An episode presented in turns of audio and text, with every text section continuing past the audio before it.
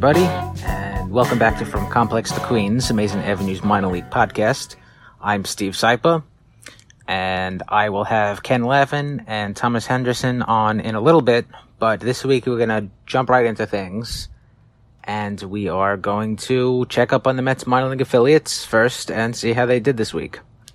So, Syracuse Mets, they played seven games against the Rochester Red Wings this week, and they went two and four. Now, you might be saying to yourself, Steve, two plus four is six. I thought you just said they played seven games. Alright, check this.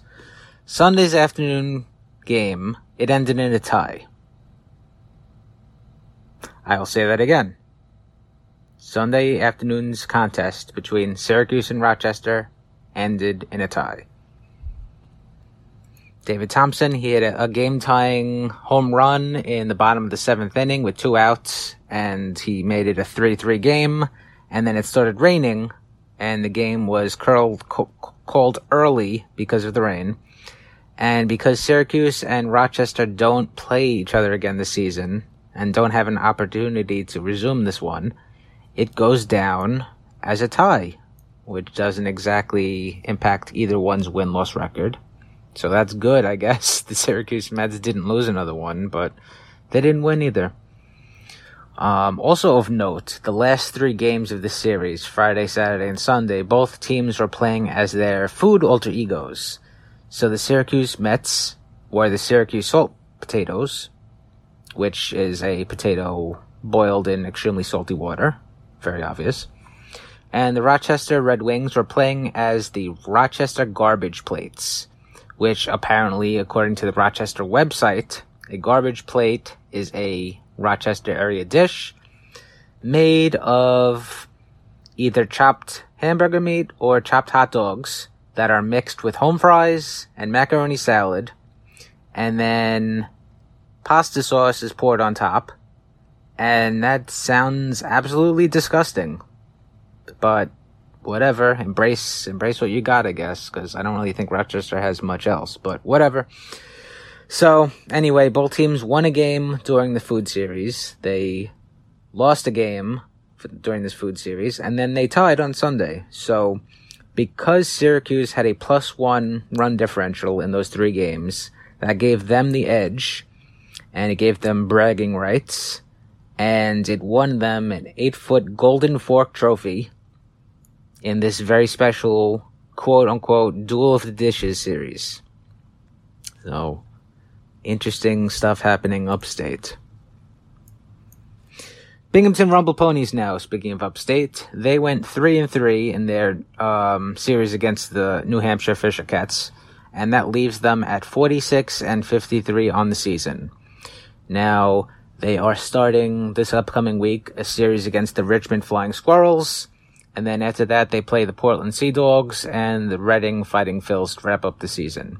So they have a 3 and 3 record against Richmond this year. They have a 9 and 8 record against Portland and a 3 and 3 record against Reading. So that's literally one game over 500 against these three teams. So honestly, their their next month of the season could go either way. Obviously, catching up to the first place Somerset Patriots not happening. But ending the season above 500, it is a possibility. So hopefully they do well in these next couple of weeks. Brooklyn Cyclones, they went 4 and 3 against the Aberdeen Ironbirds, so that leaves them at 39 and 61 on the year. They gained a half game on the first place Hudson Valley Renegades, but when you're 23 and a half games back, does that really matter much? And finally, the St. Lucie Mets. Last but not least, the good old St. Lucie Mets. They went 3 and 3 against the Daytona Tortugas. So that leaves them at 52 and 47 on the season. Usually going 500 ain't bad, but unfortunately for St. Lucie, going 500 this week was not good enough. Because the Jupiter Hammerheads, they went 6 and 1 against the Palm Beach Cardinals this week, and they leapfrogged St. Lucie in the standings. So for the first time in in months, St. Lucie is not in first place in the low A Southeast East. Uh, the Hammerheads have a 54 and 46 record. They are a game and a half in front of St. Lucie. And interestingly enough, the two teams are going to be playing each other this upcoming week. So definitely is going to be a really important week with some playoff implications depending on how either team does. So the last couple of weeks we've been recording very positive podcasts. Why? I don't know. It's not like the Mets have been particularly good. It's not like the Mets minor league system is particularly great. So we don't really have a reason to celebrate necessarily, but I figure, you know what? That just keeps positivity going.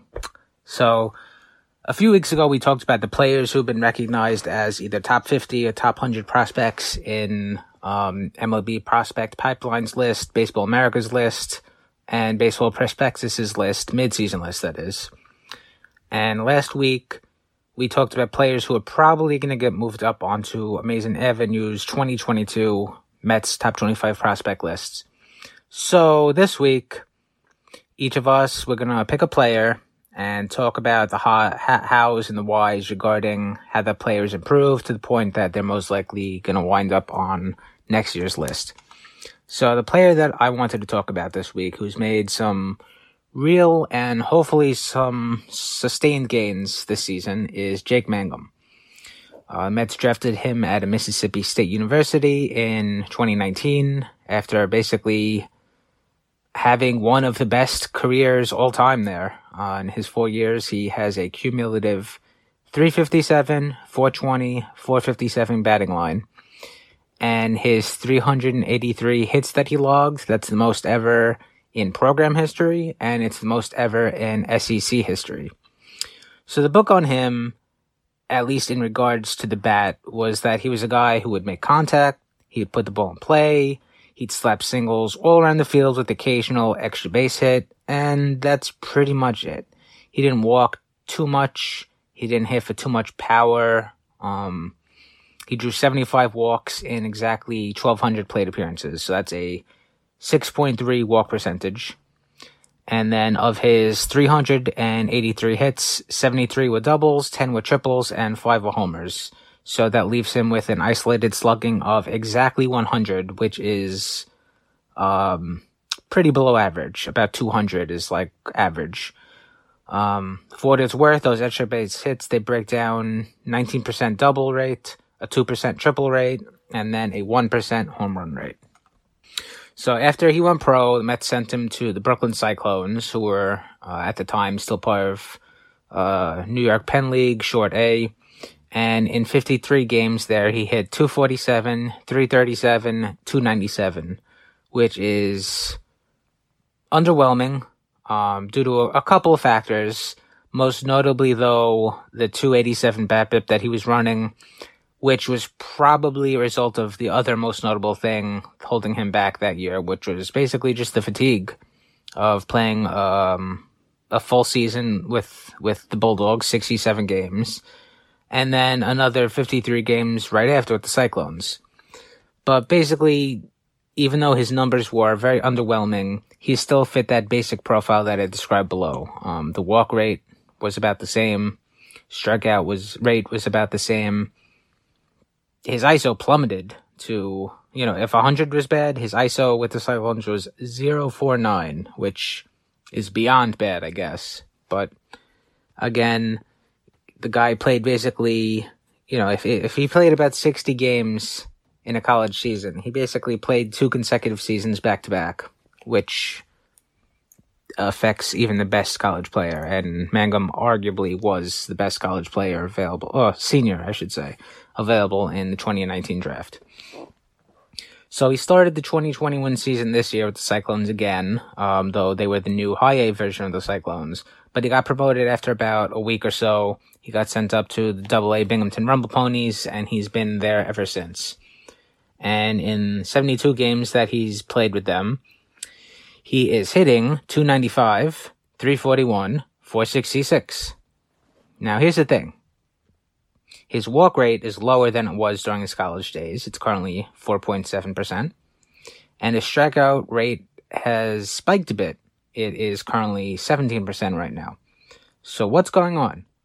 His peripherals, they're shifting in one direction, not the right direction, but his surface stats, they are basically better than they've ever been. So the most notable thing about his season right now is that his batted ball profile has changed pretty dramatically. We don't have access to his college batted ball profile, so I'm only using the 53 games that he played the Cyclones, but in a way that's kind of better because the hitting environment in, in college, even in a, in a pretty high level conference like the SEC, it's going to be different than in a professional league like um, New York Penn League or Double A this year, Double A Northeast Northeast. So in 2019 with the Cyclones, he pulled the ball 38.8, excuse me, 30.8% of the time. He went back up the middle 23.3% of the time. And he went to the opposite field 45.9% of the time. So he's going to the opposite field majority of the time. This season, He's pulling the ball 45.6% of the time. He's going back out the middle 22.8% of the time. And he's going oppo 31.5% of the time. So that's basically a 15% increase to his pull percentage and a 15% drop to his opposite field percentage. So why is that noteworthy? Because 99.99999% of Mangum's power is to his pull side uh, either pull side. He is a switch hitter. After posting his 100 ISO in his college days and then his 049 with the Cyclones, he's currently he currently has a 171 isolated slugging. His line drive rate is about the same, but he's hitting more balls in the air as opposed to in the ground, and it's happening um, from both sides of the plate. As a right-handed batter facing left-handers, he is hitting 290, 346, 456 in 217 at bats with 18 doubles, 3 triples, and 4 homers, and a 1 to 5 walk to strikeout rate. And then as a left handed hitter facing righties, he's currently hitting 294, 327, 500 in 102 at bats with 4 doubles, 1 triple, and 5 home runs. So basically almost identical from both sides of the plate, which is pretty good, what you want to see. So is his upside now increased? Is is that ceiling higher? If it's permanent, what he's doing this year, sure. But the thing is, is it permanent? Um, Mangum, he started out the season pretty hot in May. He fell into a lull for most of June and July, and then he's been blazing hot in August.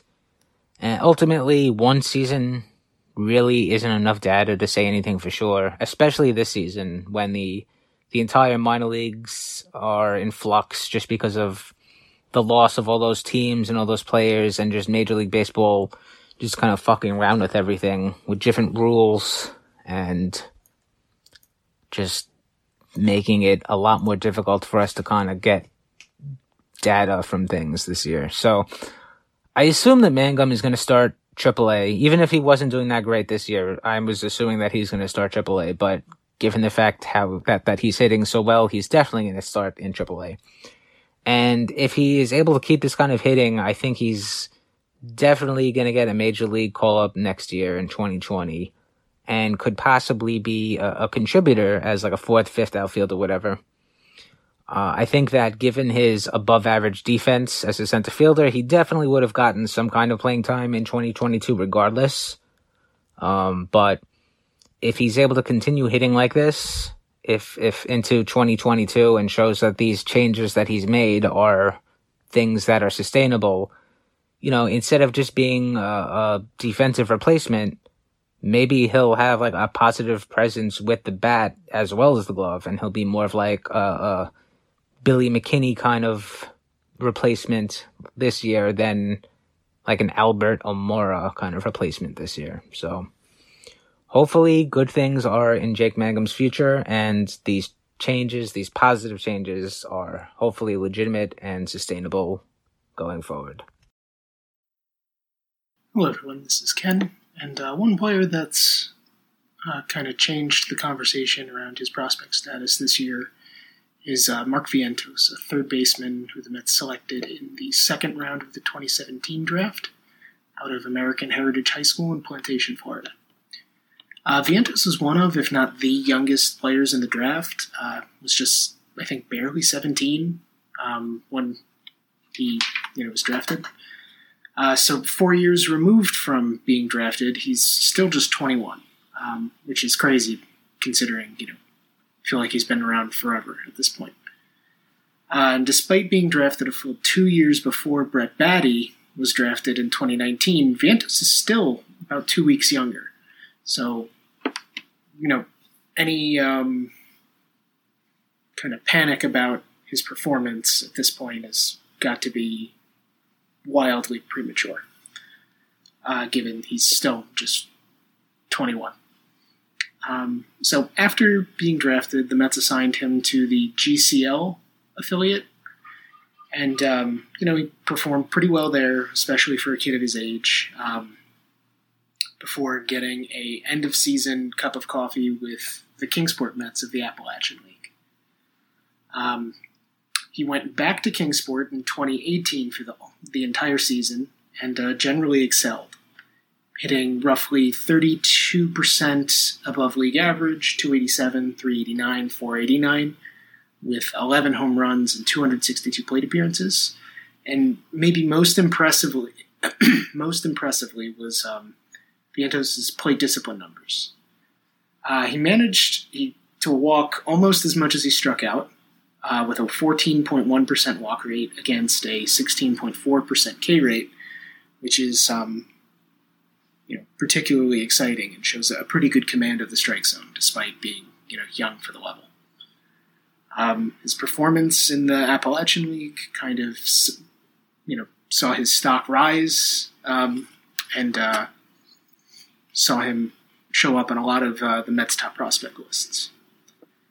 Um, the Mets aggressively promoted Vientos to the South Atlantic League for all of 2019, and there he kind of struggled a little bit.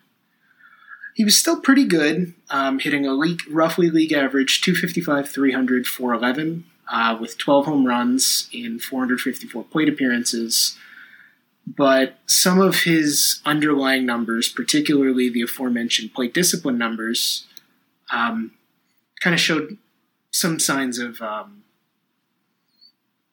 you know some some signs, some causes for concern.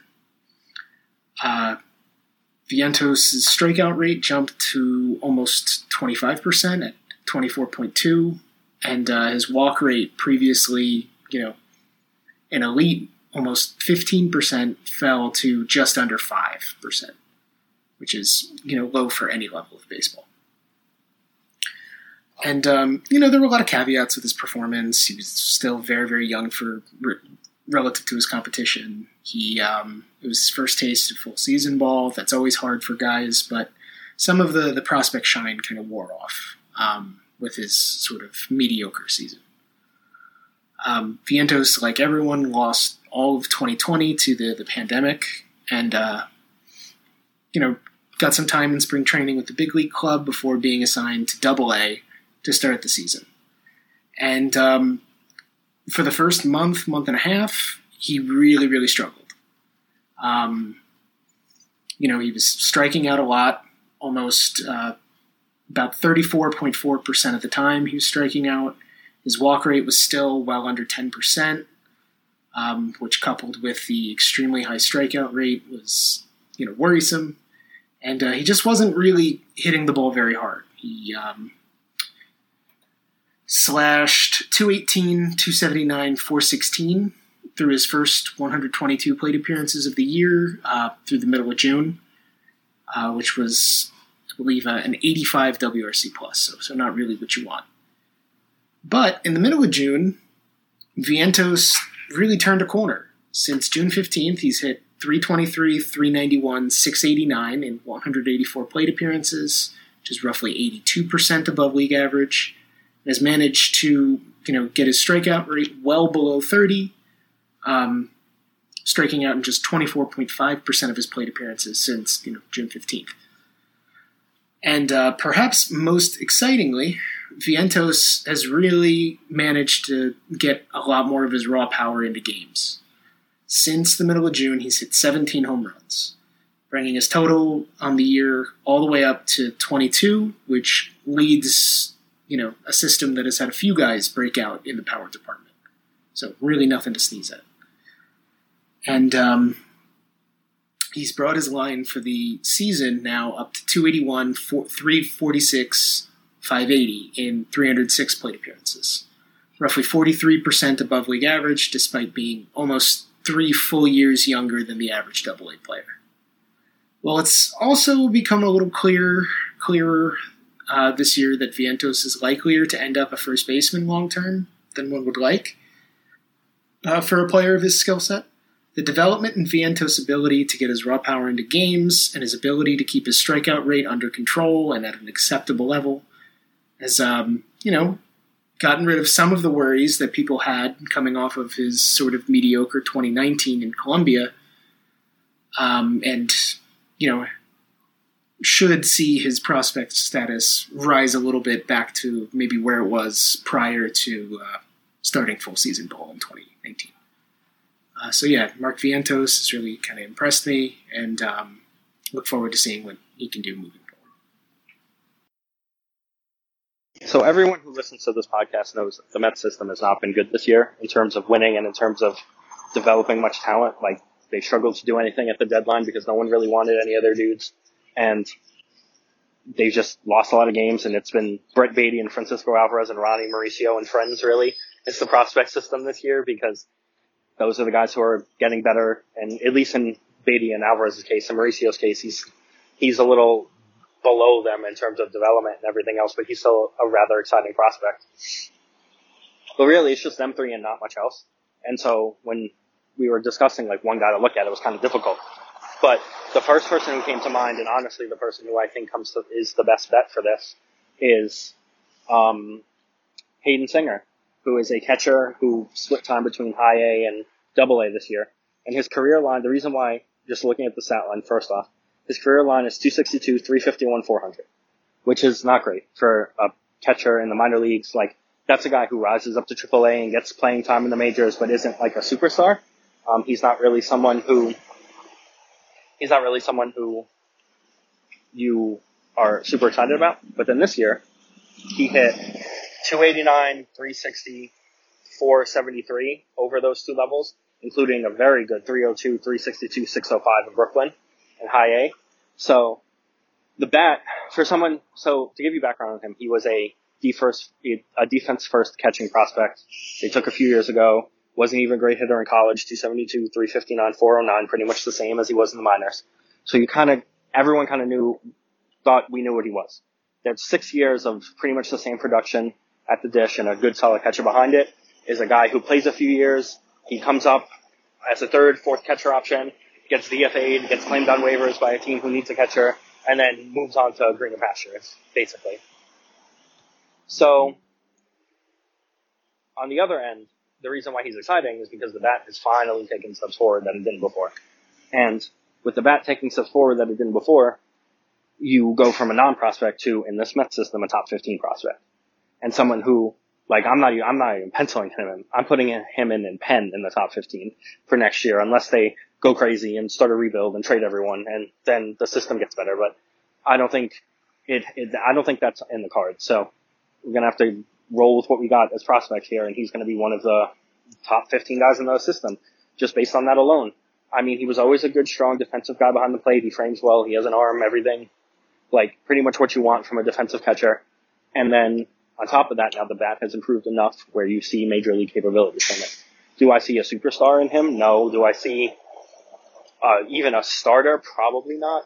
I see someone who it's kind of a lazy comp because it just came through the system, but a Tomas Nido type. Um, in that he is very much a guy who you keep on his pre-arb and arbitration deals as your backup catcher for five, six years, and then you deal, and then you let him go in free agency to get paid, and then you bring someone else up. Like that's really what he is to me. Is someone who is a nice second option behind the plate, who will play good defense, who will make good contact.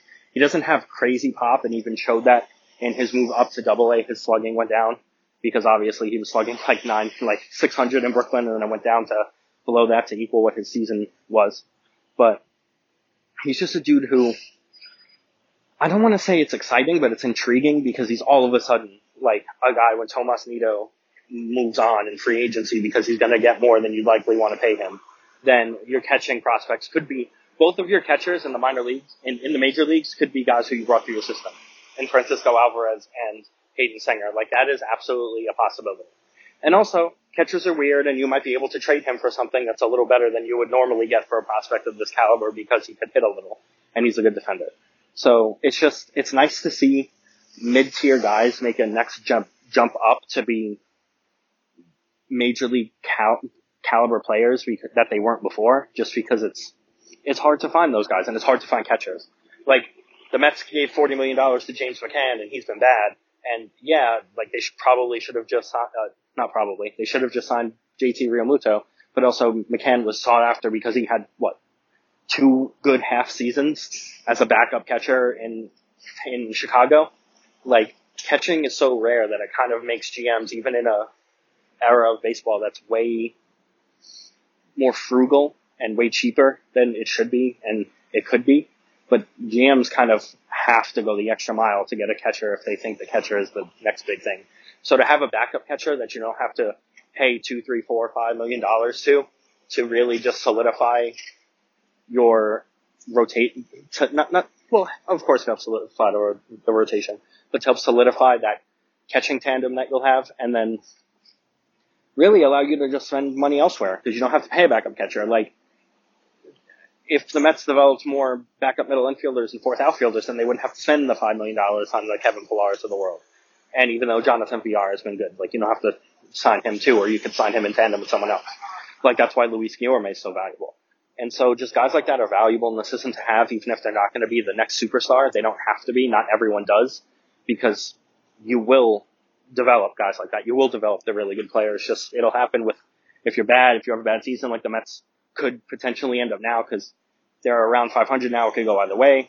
Like maybe they bottom out this year and end up with a top 10 pick and like 12, whatever they were, would take with the Rocker deal.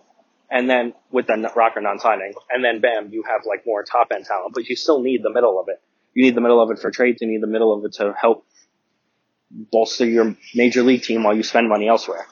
So yeah, I just think he's someone that's worth paying attention to. And now, especially now after the season, really I mean, he's hitting a double A, so he'll be in triple A next year, I'm assuming. That's going to be a definite help in case Nido or McCann, because McCann has not been healthy and Nido has had a little injuries. He might see playing time next season if he's hitting and the guys get hurt because of how valuable catchers are and how hard they are to find them. So yeah, just Hayden Senger is not, he's not a sexy pick, but it's hard to find a sexy pick in the Mets system right now, but he's a, definitely one who's improved more than most people thought, I think. And he's really put put himself from organizational depth to a guy I could see playing a few years in the majors. All right, ladies and gentlemen, that is our show for the week. And if anyone has any questions, comments, whatever, you can send us an email at our email address from complextoqueens at gmail.com. You can follow us on Twitter and shoot us questions there. I'm at Steve Sypa. Lucas is at elvlahos343. Ken is at Ken1191 and Thomas is at said Met season SZN. And please note that whatever you email to us or whatever you tweeted us, we will not thumbs down you. You don't have to worry. From Complex to Queens, it's a safe space. Subscribe to the podcast wherever you get your podcast from, rate and review it, and of course, thank you for listening. We will be back next week. So until then, love the Mets, love the Mets.